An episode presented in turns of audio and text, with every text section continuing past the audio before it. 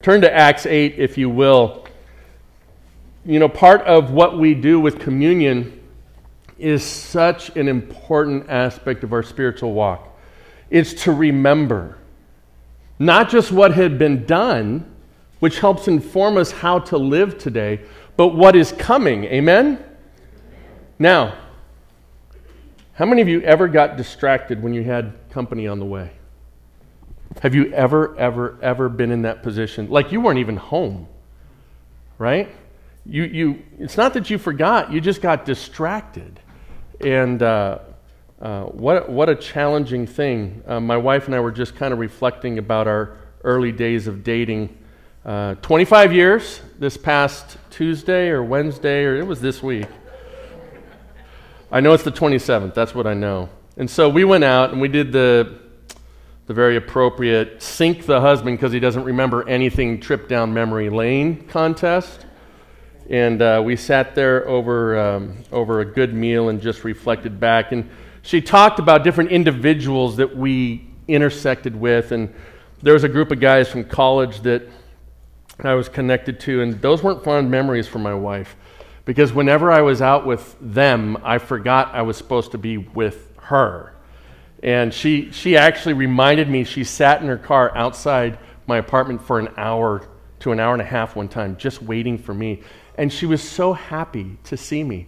Because the minute I showed up, she forgot all about the anger, the bitterness. She just took one look at this face, and it healed all things. Yeah, no. That's why we call her Saint Janine. This morning, the big question is, where is your heart? Where is your heart? We're going to tackle some big theological things this morning. There's some, there's some stuff in here. There's some meat in here that is going to hit all over the balance of things that are taught differently in different churches. So I expect a firestorm of emails this week, and that's why I'm going on vacation. Ha ha ha. Um, no, please send me the send me the emails because we will not. This is not a theology class. It's not. I don't have time to do it the the big level of justice, but I may raise questions. So take out those sermon notes and write down questions. All right. This morning the idea is, where is your heart? So where your treasure is, there your heart will be also. How many of you have heard this verse? How many of you thought this was something written on the bottom of an In-N-Out soda bo- uh, uh, cup? Right. This is actual scripture. Well, so is what's ever on the bottom of an In-N-Out soda cup.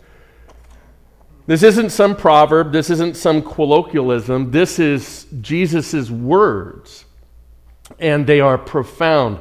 This is not where we're studying today, but is is the essence of what we are studying. It is the essence of what I want you to walk away with today thinking about. Praise God, this young lady is sitting in church today. Answered prayer. And if you are new here and you're wondering why I said that, it's because she left the faith. She went, no, it's because she, that sounded a little weird how all that happened. Uh, Treya, we're so glad that God answered the prayer. She was in the hospital this past week, and and here she is. So um, thank you, Lord. Squirrel, A D D preacher, A D H D preacher. Focus. Knock it off. Focus. Where is your treasure? That's where your heart's going to be as well. This is what you got to walk away with today, because we're going to get into a story that goes back two thousand years.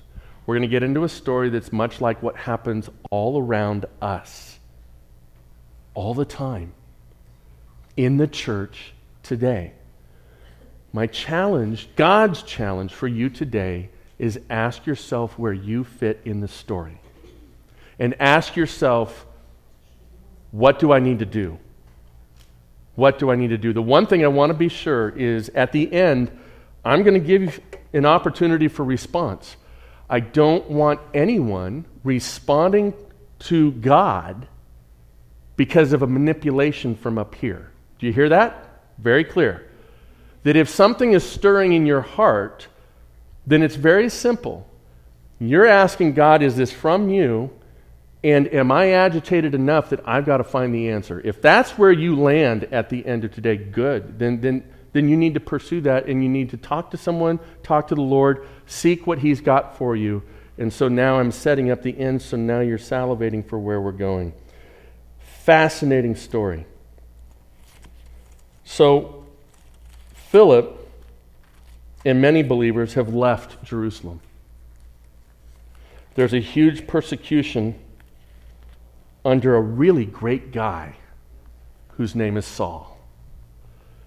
Saul's out of control. He's ambitious. He wants to make a name for himself. And suddenly the floodgates have opened, because we could kill somebody in the open streets of Jerusalem and get away with it. And so because we were able to do that, I'm going to take it to next level stuff, says Saul. I'm going to start going house to house. I'm going to go get a letter from the high priest giving me permission to do this. And with a, uh, an unprecedented level of anarchy, I'm going to seek to destroy God's people. You see, when God does a work, the darkness doesn't like it. And the darkness wants to suppress it. It wants to keep it quiet. It wants it to go away. It will not be tolerant of God's work. Does that sound like two thousand years ago, or does that sound like today? Folks, we're in this story. Listen to the story. Pick it up in verse nine. And, and, and we're just going to look at just a key, couple key passages as we go through the outline, but, but here's the story. But there was a man named Simon who had previously practiced magic in the city and amazed the people of Samaria, saying that he himself was somebody great. Remember that. Remember that attitude and characteristic about Simon. It's important. They all paid attention to him, from the least to the greatest, saying, "This man is the power of God that is called great." And that goes into a, a, a bunch of Greek mythology, and we don't have a whole lot of time for that, but I just want you to understand. And they paid attention to him because for a long time he had amazed them with his magic. Ooh, I've got the attention of children and adults all at the same time. Yes, there's magic in the Bible. And Simon, often referred to as a sorcerer or a magician, was very effective at this in this area called Samaria. Samaria, just so that you know, is a little bit south, I'm sorry, north. I'm looking at the map upside down in my mind. It's a little bit north from Jerusalem. Now, what does Samaria conjure up in your mind? Is there a particular individual or story from Scripture that, that hits in your, your mind about Samaria? Anyone? Samaritan woman. Jesus walks through Samaria. It's not a good place for Jews to walk through. And a big part of it was because Samaritans were a mixed race. Uh, by choice. And so Jews looked down on them. It, it truly was bigotry. And so Jews would look down on Samaritans and say, "You have nothing to do with those people. They are less than." And remember the dialogue between Jesus and the Samaritan woman. First of all, he's where he necessarily shouldn't be. The disciples go to grab food, and Jesus picks up this conversation with this gal, and he's very prophetic in what he says. And the, the, the short of it is simply, she says, "I truly understand and see now that you are the Messiah." You see, the Samaritans know the Scriptures. They get it. They're just treated as less than, and they mixed their Scriptures with other things. So she comes with this big question to Jesus, and she says what? "Our fathers say that we have to worship here at, at this well. But the Jews say we have to worship down at the temple. Which one is right?" And this is this great saying by Christ where he says, "Behold, a time is coming where the true worshipers shall worship in what? Spirit and in truth." This is foreshadowing for exactly what you're going to hear in this story right now. Kind of cool, isn't it? Here we go. We're going to connect the dots. And we're going to do it with a little magic. I'm not magic. It's just there's magic in this story. So hopefully you get that link. Let's get back to it. And so they pay attention to him because he can do magic. But when they believed Philip, now why is Philip there? Remember the story? Persecution, Saul's going house to house. He's throwing people in jail. He wants to kill people. And so uh, here you have one of the newly established deacons, and he's fled Jerusalem. As far as we know, uh, it's the apostles that stayed in Jerusalem. That's what we have in the text. But much of the church spread out into different lands. Philip goes to Samaria. So through persecution, we talked about this last week, we think that persecution Where is God in evil, right? Where is God in all of that? And yet, because of that persecution, Philip goes to Samaria, and what happens? Philip starts preaching, and they believe. They believe because they hear the word of the gospel. And it finishes out, just prior to verse nine, it finishes out saying, there was much joy in that city. Why does evil happen? Sometimes the evil happens because we're not doing what we're supposed to be doing. So God allows the persecution to take place that ultimately His will would be accomplished. And so now we fast forward. Philip is preaching in Samaria. They hear it. They've got this magician named Simon, and they believed. And let's look at what happened. But when they believed Philip as he preached good news about the kingdom of God and the name of Jesus Christ, they were baptized, both men and women. Even Simon himself, what's it say? Believed. Believed. And after being baptized, he continued with Philip. So he believes, then he is baptized, and then he's seeking discipleship. This is a fantastic convert story, right? The complete package. This is phenomenal. Let's keep looking at what happens in this story. And seeing signs and great miracles performed, he was amazed. Even the magician was amazed. Now, when the apostles at Jerusalem heard that Samaria had received the word of God, they sent to them who? Peter and John. We're going to get to this in about an hour and a half, so just hang in there. Who came down and prayed for them that they might receive the Holy Spirit, for they had not, for he had not yet fallen on any of them, but they had only been baptized in the name of the Lord Jesus. Then they laid their hands on them, and they received the Holy Spirit. Now when Simon saw the Spirit was given through the laying on of the apostles' hands, he offered them money, saying, "Give me this power also, so that on anyone whom I lay hands, that they may receive the Holy Spirit." But Peter said to him, "May your silver perish with you, because you thought you could obtain the gift of God with money. You have neither part nor lot in this manner, for your heart is not right before God. Repent, therefore, of this wickedness of yours, and pray to the Lord that, if possible, the intent of your heart may be forgiven you. For I see that you are in the gall of bitterness and in the bond of iniquity. Some of you have in your scriptures captive to sin." And Simon answered, "Pray for me to the Lord that nothing of what you have said may come upon me." So, nice, happy, sound of music kind of passage we're preaching today. We've got magic. We've got a complete different group of people who shouldn't, according to Jews, be given this gift of freedom, but they're receiving it. Then you got this really weird thing happening. They believe, they're baptized, but they've not yet received the Holy Spirit. What's happening with that? Then you have an individual who it says believed, was baptized, and seeking discipleship, and Peter calls him out. So I would love to follow in Peter's tradition. If y'all ever screw up, okay, I'm going to pretty much call you out right in front of everybody, and I'm going to say, "I see the bitterness and gall of your heart. I don't know why I'm doing a pirate imitation." This doesn't fly today, does it? But we'll get into that. It's compelling stuff. I mean, this is the good novel stuff, right? What do you do with all this? So now you have someone who seems like they're a believer, but they're being called out by Peter himself as one who maybe isn't a believer. So, so far we're talking about the receiving and baptism of the Holy Spirit doctrine and, and the differences of, of how people believe that happens.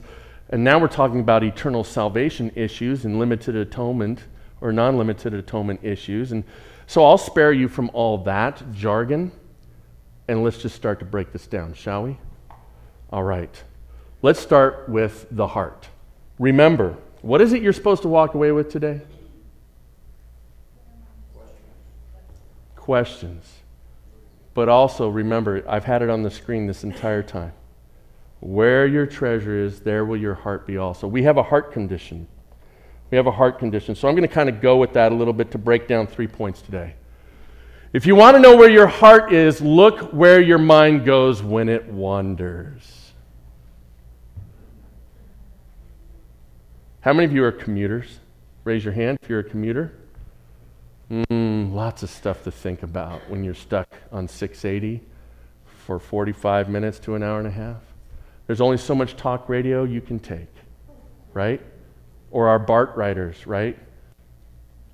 I often wonder when I ride BART now, what happened before headphones existed, right? Did people actually talk, you know, on BART? People, no, not on your life. We didn't talk to anybody on BART. But there is a lot, right? So if nobody's talking, then you got to be thinking, hopefully you're thinking, what does your mind travel to? Remember we talked about distractions. We we talked a little bit, I set you up a little bit about, have you ever been waiting for somebody to come to your house and you got distracted? And then suddenly you weren't you weren't ready for them? Think about what we celebrated in the Lord's table. What are we supposed to be waiting for with eager anticipation? The return of Christ. And yet he himself in Matthew eighteen says what? It's going to come like a thief in the night. You're going to be busy doing that. You're not going to be prepared. And he's going to come. We are so distractible. Right? Even the preacher, squirrel, is distractible. If you're not a dog owner, you don't understand that. Go see Up. Let's break this down this morning. So let's look at Acts. We're going to focus on this verse where Peter calls out Simon, because this is the issue. This truly, if I can pinpoint what we're looking at today, this is the highest point for us to wrestle with, right? You have neither part nor lot in this manner. For what? Your heart is not right before God. By the way, what does this remind you of? Someone offering silver when it comes to interactions of the apostles, the giving of God's economy, the giving of God's plan, the exacting of salvation. What does that remind you of that would have been resident? Maybe that's why there's so much um, visceral reaction by Peter here. Judas. Maybe there was a little bit of Judas that he heard in Simon, and that's why there's such a, a strong reaction here. And maybe not necessarily so much that he's so angry at Simon, but he knows what happened to Judas, and he's desperate that Simon not go down that path. It's a telling thought. So let's break this down. We're talking about the power of the gospel, unique acts, and check that. Sounds like the daily double. So let's take the power of the gospel for two hundred. Whose heart is covered? The power of the gospel reaches to everyone, and so you have this unique thing of what's happening in Jerusalem, right? And, and the church seems to be gravitating there. They've come from all over the Mediterranean seaboard, and they've gathered into Jerusalem. The Pentecost happens. It's incredible. Nobody wants to leave. Have you ever been to a party you didn't want to leave? Yeah, you guys are there right now. So let's take the power of the gospel for two hundred. Whose heart is covered? The power of the gospel reaches to everyone, and so you have this unique thing of what's happening in Jerusalem, right? And, and the church seems to be gravitating there. They've come from all over the Mediterranean seaboard, and they've gathered into Jerusalem. The Pentecost happens. It's incredible. Nobody wants to leave. Have you ever been to a party you didn't want to leave? Yeah, you guys are there right now. You ever been to a party you didn't want to leave? That's what was happening around Jerusalem. And yet God said, Jesus said, as he left his closing instructions, you're going to be my witnesses where? Jerusalem. All right, you got that one, boys. Well, where's the next spot? Samaria. Wow. You're not getting there.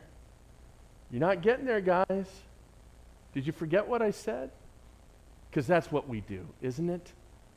Isn't it what we do in our frailty, walking in our flesh? We, squirrel. It's what we do. And it's a heart issue. It really is a heart issue. And so God says, you're going to Samaria one way or the other. And so he brings a persecution. And where does Philip head? He heads to Samaria. So what is God saying? He's saying this message of the gospel is for what? It's for all people. It's for all people. The power of the gospel is for all people. And you see this first step outside of Jerusalem to an uncommon people. This morning you may be sitting here saying, I don't know if I deserve God's mercy and God's grace. I don't know if I'm qualified enough. Or maybe you're sharing with someone that feels that way. Can you please just take them to this passage and show them what God's desire, not man's desire. Man was like hanging out at the party. That's where they wanted to be. But God said, I'm going to force you to go out and do my will and my plan. Because there's people here that need joy. There's people here that need the gospel. Galatians three twenty-eight. Turn there with me if you will.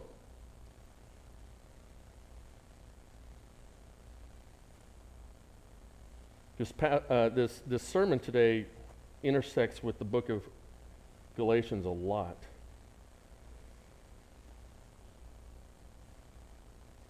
So he says, now you, brothers like Isaac, are children of promise.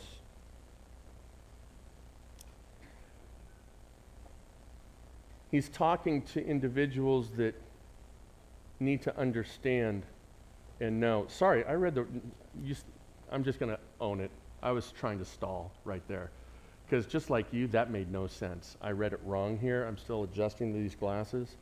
three twenty-eight. I was in five twenty-eight. So three twenty-eight says this, there is neither Jew nor Greek, neither, or there is neither slave nor free, there is no male and female, for you are all what? One in Christ Jesus. You are all one in Christ Jesus. The power of the gospel, whose heart is covered? It's open to everybody. We live in a day and age where we're talking about health care and who gets coverage and who doesn't. Can I just encourage you, use that? Use that that's on the tip of everyone's tongue as an opportunity to share the gospel and say, yeah, wouldn't it be great if we had just this thing that helped us in our health long term, like eternity level, and it was free for everybody who will what? Believe. That's very important. Another doctrine I don't have time to get into this morning, but y'all know. Use that as the ability to take a common challenge that's going on in our society and something everybody wants, but they know we can't. How do we pay for this? Jesus paid this price. This gospel now goes out to all people. So who's covered? Let's look back at verses twelve and thirteen. It says what in, in Acts eight? It says that both men and women and Samaritans we're hearing the word, we're hearing the gospel, and receiving. Right? Verse twelve. But when they believed Philip as he preached the good news about the kingdom of God in the name of Jesus Christ, they were baptized, both men and women. So this morning, we also move, as we go through the story, we move into some unique acts. And uh, we look at some issues of doubting hearts. So the apostles are where at this time when the Samaritans believe? Where are they? Jerusalem. You ever been in a situation where you didn't like the answer you got, so you called for a supervisor? Come on, I want to see who did, who does that. Raise your hand. You called for the supervisor, right? You know that trick. That's what's going on here. You have people who hear the gospel, they receive the word, they What's the word? Believe. It's the Greek word pistis. It's, it's the same word for faith. There's no delineation of it. And then what happened next? They did exactly what the believers did in Jerusalem at the day of Pentecost. They what? They got baptized after they believed. What's missing? The Holy Spirit hasn't come. Beep, boop, bop, bop, beep, boop, boop. Yo, Peter, I got a five eleven going on down here. Um, and I'm going to need your help. You might want to bring backup, bring John. It's always Peter and John. So the way I'm going to inform you on this, there are other opinions about what we're about to read. But those opinions aren't here, so I have to preach what, what I see and what I understand. This is what I see and understand. This is a unique time. We already know it's unique because what happened in Jerusalem? Peter preached. They believed. What did they ask? What should we do now? Repent and be baptized. They repented, they were baptized, and the Holy Spirit came upon them. The Holy Spirit came upon the apostles during Pentecost through the laying on of hands by Zacchaeus. Yes? No? No. There was no laying on of hands. They received the Holy Spirit because God gave it to them and it came upon them. Then when Pentecost happened, you don't see Peter laying hands on any of the thousands of individuals that received the word. But in Samaria, it's different. It's unique. What's going on? So let's un- unwrap this real briefly. So Peter and John have to travel down to Samaria. Didn't go real well last time they were in Samaria, did it? What you're going to find in the, in the narrative of the New Testament is there's a continual working on Peter. There's a continual sanctification process that's happening on church leadership. They're learning this thing. It's dynamic. It's a work in progress. Peter's not going to be done after this. But Peter was one of the ones that was there when Jesus was speaking to the Samaritan woman and accusing Jesus, "What are you doing? We don't talk to these individuals." And Peter was of the mindset, like any good Jew, that this relationship with you, Christ, is select for the Jewish people. It's about to change. And so what has to happen? A unique circumstance where Peter, who Jesus says to him, "Peter, you are the rock. Upon you I will build my" what? Church. Can you connect the dots of what's happening here? Philip calls in a five eleven. "Peter, we need you." Peter, the one who the whole church is going to be built on, has to go down and he has to see what God is going to do. Have you ever been so stubborn that God had to get a hold of you and prove that he was involved in something? That's what's happening. That's not all that's happening, but that's what's happening for Peter. So Peter and John go down.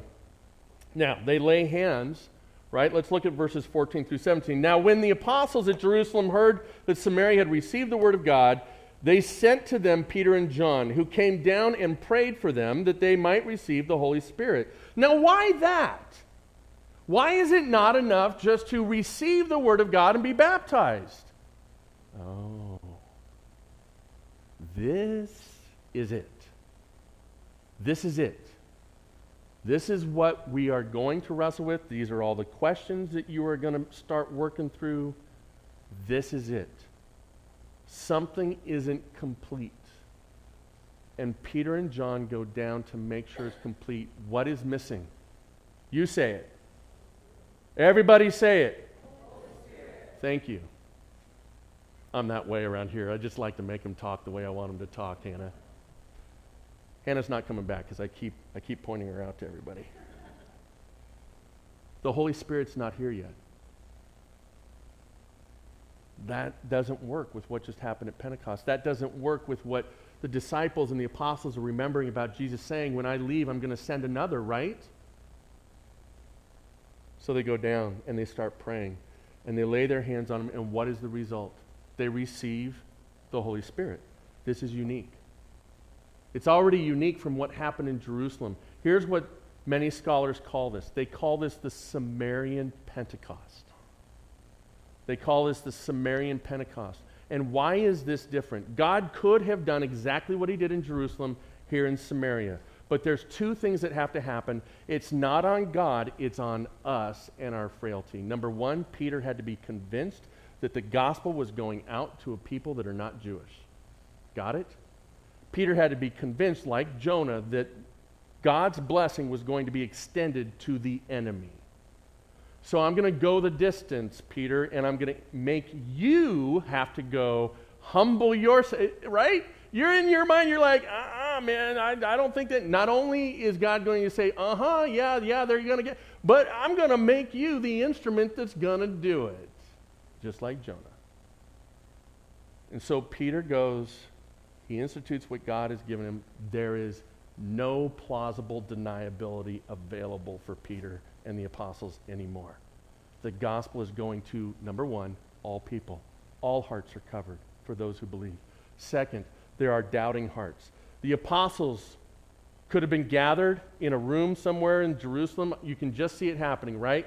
Just like theological professors from seminaries, and they hear about something happening that doesn't necessarily fit perfectly, and they're like, I don't know. I don't know what's going on. You know, we're getting messages that people are hearing the Word of God and they're believing, but at the same time, can that really be what's going on? I don't think so. That doesn't fit my view. Peter and John, you guys got to go down there and you got to see what's happening. Clear this whole thing up.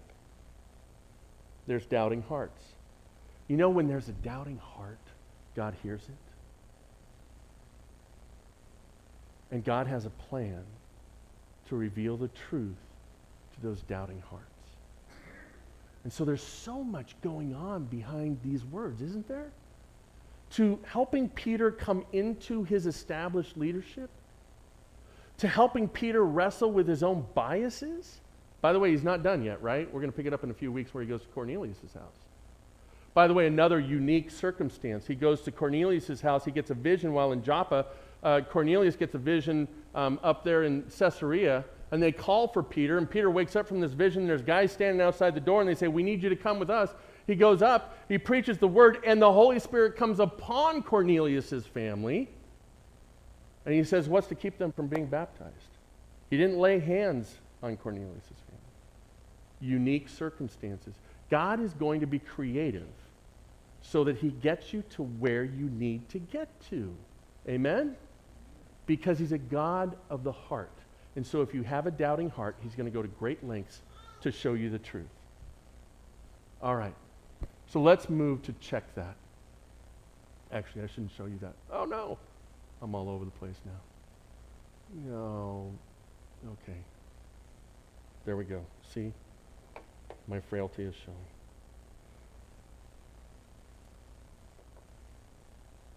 So the last point is check that. Where, what has my heart? Remember the, the verse, where your treasure is, there will your heart be also.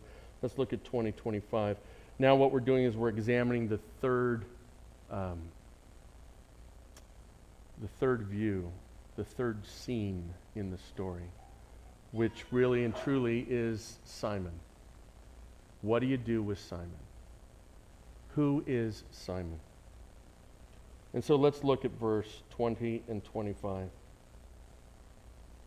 Simon's offered the money. We already know that Simon has this endeavor to make himself someone, to be important. You caught that in his character. We know that it, Scripture says that Simon believed. We know that it says in Scripture that Simon even was baptized. But Simon comes to Peter. He sees what they're doing, and his old ways are still there. And he says, man, I need me some of that. If I just had that, that would be real magic. By the way, with this issue of magic, you might be thinking, oh, he's just a trickster. No, Jesus himself says in Matthew twenty-four, twenty-four, he says, there will be false prophets that arise, and they will do signs and wonders. Not trickery. They will do signs and wonders, but they will do those things under the power of the enemy, under the power of Satan. The more we discount those things, the more we fool ourselves. Jesus himself said those things are going to happen. So I don't know necessarily that this is exactly what was going on with Simon. It could be. It could be that he just knew some good tricks. Who knows? But it seems like he's got the whole town believing in what he does. But when Simon saw what Philip was doing under the power of God, what happens? It says he was amazed. He was amazed. So there's something that is going on that's authentic with Simon. But then he offers money because his greed takes over. And actually, this is how Peter assesses it. But Peter said to him, may your silver perish with you. Now, what does that mean? Does that mean that eternally Peter is saying that Simon is going to perish? Or is he just simply saying, your silver is pointless, may it go with you to the grave? Everybody goes to the grave, okay? We can't know for sure, and There's a really bad effort by pastors that's called eisegesis. Exegesis is to look at what the scriptures say and to help you understand it. Eisegesis would be for me to say, so Simon here, um, distant cousin of Jesus, you know, wanted to offer this money, and, and, and, and then Peter says what? Peter says, may it perish with you, so um, he is destined for hell. I don't know that that's what that's saying. Could it be that? Let's keep reading. So we have to be careful not to insert something that was not the original intention. But then he says what? May your silver perish with you because you thought you could obtain the gift of God with money. You have neither part nor lot in this matter. You are not with us. There's the second part. Number one, he said, may your silver perish with you. He didn't just say, may your silver perish, or that your money is worthless. He says, it's going to perish with you. That's pretty draconian. That's serious language. Then he goes deeper. He says, you neither, you have neither part nor lot in this matter. So what does that mean? That he's not a believer? Peter's calling out the fact that you are not part of this. You've not received the Holy Spirit. This is not what someone who knows Jesus, who has the Holy Spirit, would do, and therefore you do not have part in all of this. Well, that could be what Peter's saying. He could also say, you have no part in the laying on of hands and the giving of the Holy Spirit. This is not for you to do, and don't even try to buy it. So he could be saying either thing. But what he's saying is some pretty deep stuff. And then he goes on and he says, for your heart, and here it is, your heart is not right before God. Now what do we do with this? Peter himself was the one that denied Christ three times. And yet when was it that Jesus established Peter to be the head over the church? Before Peter denied Christ three times or after? It was before. Before he denied Christ. He's up in Caesarea Philippi with the disciples, and that's where he sees uh, uh, this, this pagan site where they believe that there's a, a cave, and some of us that have gone to Israel have seen this area, and, and the, the culture of that area was a kind of a Greek culture and, and Roman culture combined, and they really believed that that was the gate of hell. That if you walked through that, that cave, you would, that would be the access to, to Hades. And so this is the time that he turns to Peter and he says, the gates of hell will not prevail against you. You, Simon Peter, will be the rock. You will be the head of the church. And yet what does Peter do? Peter fails miserably. Not once, not twice, but three times. So why does Peter get grace but Simon doesn't? Only God knows what is in the heart. There's only so much that the words can tell us. But what we know is that Peter could understand through the Holy Spirit what was in Simon's heart. And so he says, your heart is not right before God. Repent, therefore, of this wickedness of yours and pray to the Lord that, if possible, the intent of your heart may be forgiven you. And then check this. This is the part that, that gets a little deeper. For I see that you are in the gall of bitterness and in the bond of iniquity. How many of you have, I think N I V it says, captivity of sin? Let me help you understand this. Let's go back to that Galatians five. This is one of the reasons we chose the song, I Am Free. For you are in Christ. You are free in Christ. So stop submitting yourself to the bondage of sin. What does that say? Does that say that we who are in Christ will never be under the strain, the forcible work of sin? No, it's saying the contrary. He's imploring them, stop, right? He's saying, you who are free in Christ, he's giving them, he's agreeing that they have this identity in Christ, but he's saying, stop putting yourself back into the bondage of sin. These are the same words Peter's using here with Simon.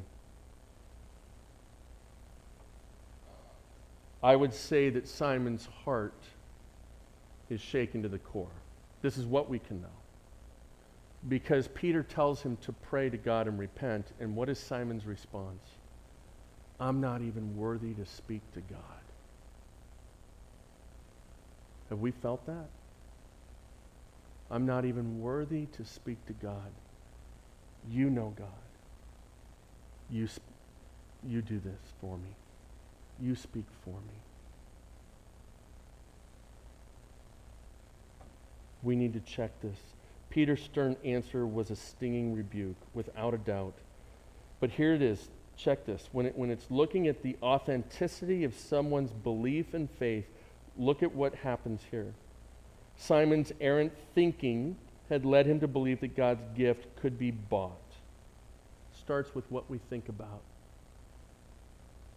Where your treasure is, there will your heart be also. His heart was not right before God. His behavior was called wickedness. His thinking was called evil. And he was said to be full of bitterness. It is for this reason that many people, even though the narrative, even though Luke, in telling the story, says that Simon believed, there are many people that read this and say, Peter calls out so many things that in essence, who Simon was is a false believer. If you can have false teachers, folks, you can have false believers. Have you ever been suckered into something and you found out later that, uh, yeah, I probably shouldn't have gone that way? Or have you ever been in, in a situation someone's just kind of faking it and pretending to really be something they're not? I do that every Wednesday out here on the basketball court.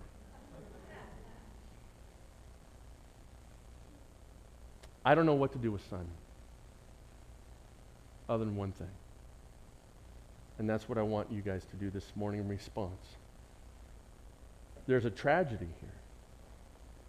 Our theme this year is new creation. Behold, the old is past, all things have become new. When you are a believer, and this is why there was a problem in Samaria, the Holy Spirit had not yet come across these believers. But God was doing something unique so that what? Peter would grow in his understanding. The kingdom would expand. The, the apostles wouldn't think micro, they would think macro. God does a unique thing in order that the kingdom keeps growing.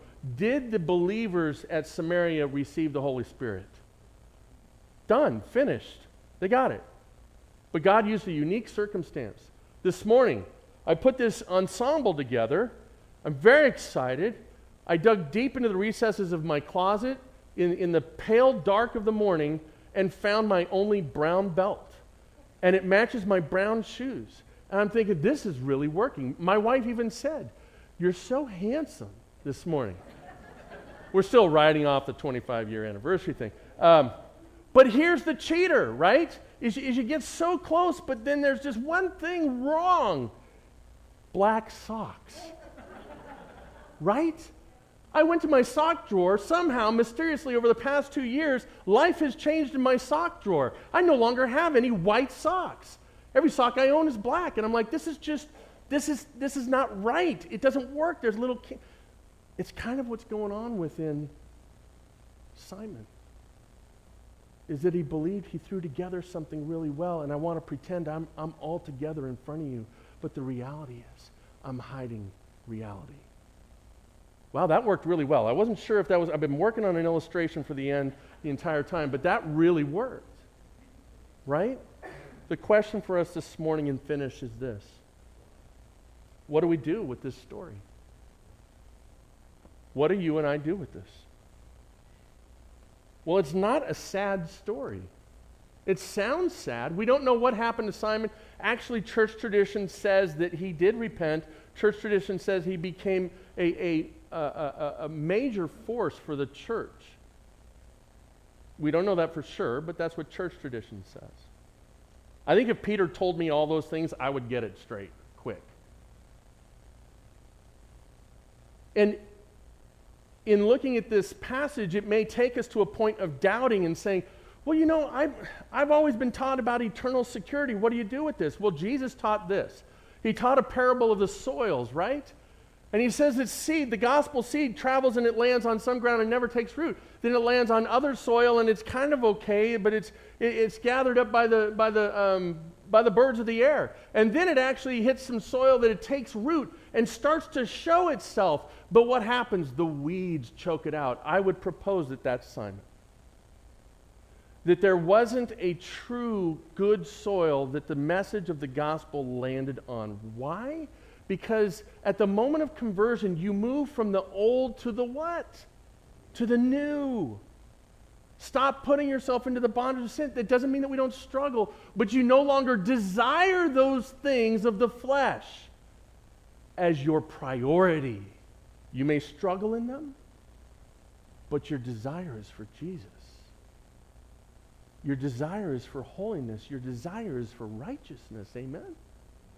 That's how you know that you are a new creation. And so what do you do? Here's two things. Where is your heart today? Would Peter walk to you and say, your heart is wicked. You have a heart problem. But wait a minute. I believed. I remember when Pastor Jeremy preached this great message, and Stephen played this incredible emotional music, and I just, I, I went ahead, or, or maybe you're just like the, the dude, right? And he's like, well, it sounds good to me. I'll sign up. I'm in. Plus, she wants me to, so that's good. Makes things all peaceful. Pastor put it on certificate. I have the date. I'm in. There was a problem in Samaria. There was no evidence of the Spirit. The question for you and I to wrestle with today is if your life was examined by the Apostle Peter, what's the condition of your heart? Is there evidence of the Spirit? You want to know if you truly, under God, are a believer in Jesus Christ, then the Spirit of God has to be in you. Romans eight. And we'll finish with that in just a second. It's very clear. This is the mark of the believer. By the way, that tail end of that story of the soils, Jesus says, but there's seed that falls on good soil, and it takes root, and it manifests over and over, and yields a harvest over and over. This is how you know if you truly believe, because the Spirit is with you. Number one, where is your heart? Are you truly a believer, or do you struggle like Simon? Ask yourself this very simple question. Is there evidence of the Spirit of God in my life? Not am I perfect. By the way, Peter didn't say, you know, hey, Simon, um, you know, that was kind of like this thing that you did before. I know that you really didn't mean it, and, you know, there's all these other really good things that are happening in your life, and I, I really see, you know, you've grown by leaps and bounds. He didn't say any of that. He went after him with a litany of things saying, you are the same person you were before you heard the gospel. The question for us, is there evidence of the Spirit in our life? And the Scriptures say, God says, if there is no evidence of the fruit of the Spirit, then the Spirit is not there. Scripture says in Ephesians one and Romans eight. Let's turn to it. Let's turn to it. We'll close with this.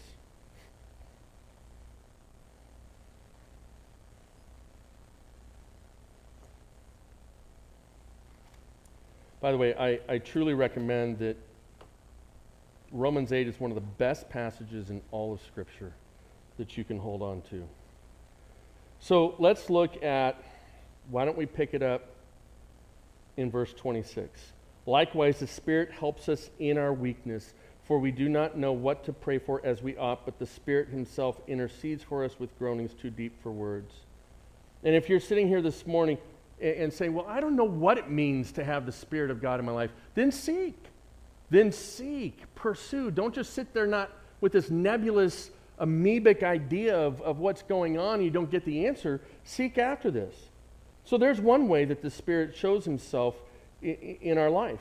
Go back down to um, verse nine. You, however, are not in the flesh, but in the Spirit. There's the difference between Simon and a true believer, right? And he goes on to say, if in fact the Spirit of God dwells in you, Anyone who does not have the Spirit of Christ does not belong to him. But if Christ is in you, although the body is dead because of sin, the Spirit is life because of righteousness. If the Spirit of him who raised Jesus Christ from the dead dwells in you, he who raised Christ Jesus from the dead will also give life to your mortal bodies through his Spirit who dwells in you. The evidence of having believing faith is that the Spirit of God dwells in you. What does that look like? You move from the old to the new. Look up Galatians five twenty-two, and you'll start to see the manifestations. Read more in Romans eight. You'll see the manifestations of what it means for the Spirit of God to be in you. If you're saying, wait, I went and I made this decision, I went forward, but I didn't really feel anything. Folks, this can get very confusing because different churches and different people have unique experiences, all within the context of God's plan. So there's a very simple answer. Pursue what the answer is. Don't rest like Simon did on just saying, hey, I made this proclamation. That's important. But without the Spirit, there is no true evidence of a heart for Jesus. And that's where we rest today. So I encourage you, seek after that. And in retrospect, I feel the Spirit encouraging me to remind you this. Galatians five. I'm not a truthful man. I said we were going to finish with that, but I have to do this. For freedom, Christ has set us free. Stand firm, therefore. In other words, you're wobbling a little, okay? You're wobbling a little bit. So I'm going to encourage you, stand firm and do not submit again to a yoke of slavery. So Paul is encouraging believers, stop giving yourself over because you're just not paying attention to it. You're not prepared. You're not focused. You're not striving. You're putting distractions all around you. So you can't sense the Spirit. And so the natural reaction is, if you're not filling your life with Spirit-filled things, what are you filling your life with? The flesh. The flesh. And Paul simply says to believers, stop doing this. You were meant for freedom. So stop living in freedom. Stop submitting yourself back here. This is different than what we saw out of Simon and Peter today. Wrestle with all of this, my friends. Let me close in prayer today. Thank you for being here. If you have brought your gifts and offerings this morning, thank you. It is an act of worship to God. I'm going to pray over that in closing. Um, if you have any prayer requests, take the cards that are in the back of the chairs, fill that out. You can grab even a card back by the prayer box and fill that out there as well. We've seen answered prayer even this week. Um, and I will get to say, we were going to do this this week. My, I, I've got some good friends here um, from down south, from my former church. And, um, and they gifted us with all grace Barnabas, their former shuttle bus. And this week was the first week we got to use it for Lifetime Summer Day Camp. And I have a video of that that we're going to show next week. And so Um, I need a graphic artist that can, um, we, we weren't able to get Faith Community off the side of the bus yet, and we need to like do some um, Photoshop on that before I send it down as a video to Faith Community to be excited about. Um, but, but we're just so excited about that. Continue, Lifetime is off this week, um, and we don't have our regular programming on Wednesday night. We're taking the whole week off. I'm on vacation. Yay. Jesus, me and vacation. Um, and, uh, but if you have any questions, Lynn is in the office. You can contact her um, throughout the week. And uh, God bless you today. Let me close in prayer. Father, this morning we thank you. We come to you with all grace, all appreciation, saying thank you for the freedom. Lord, we also say to you that the gift of salvation and the gift of your Spirit in light of sin and destruction and wickedness is not to be undercherished. It's not to be undersold. I pray for each person here today that as they examine their own hearts, that they are able to see, is there evidence of the Spirit of God in me? and that they pursue the answer to that question. They not relent, because I know, Father, that it is through your Spirit working within our spirits now that would lead us to wrestle with any of that. Lord, bless our offering today. Bless the giver. Use it. Multiply it to your glory for your kingdom. And let us take the message of Christ, the message of freedom, out to our, our neighborhoods and our workplaces this week. And let us encourage the world around us. Let us be light to the world around us. To you be all glory, Father. Amen.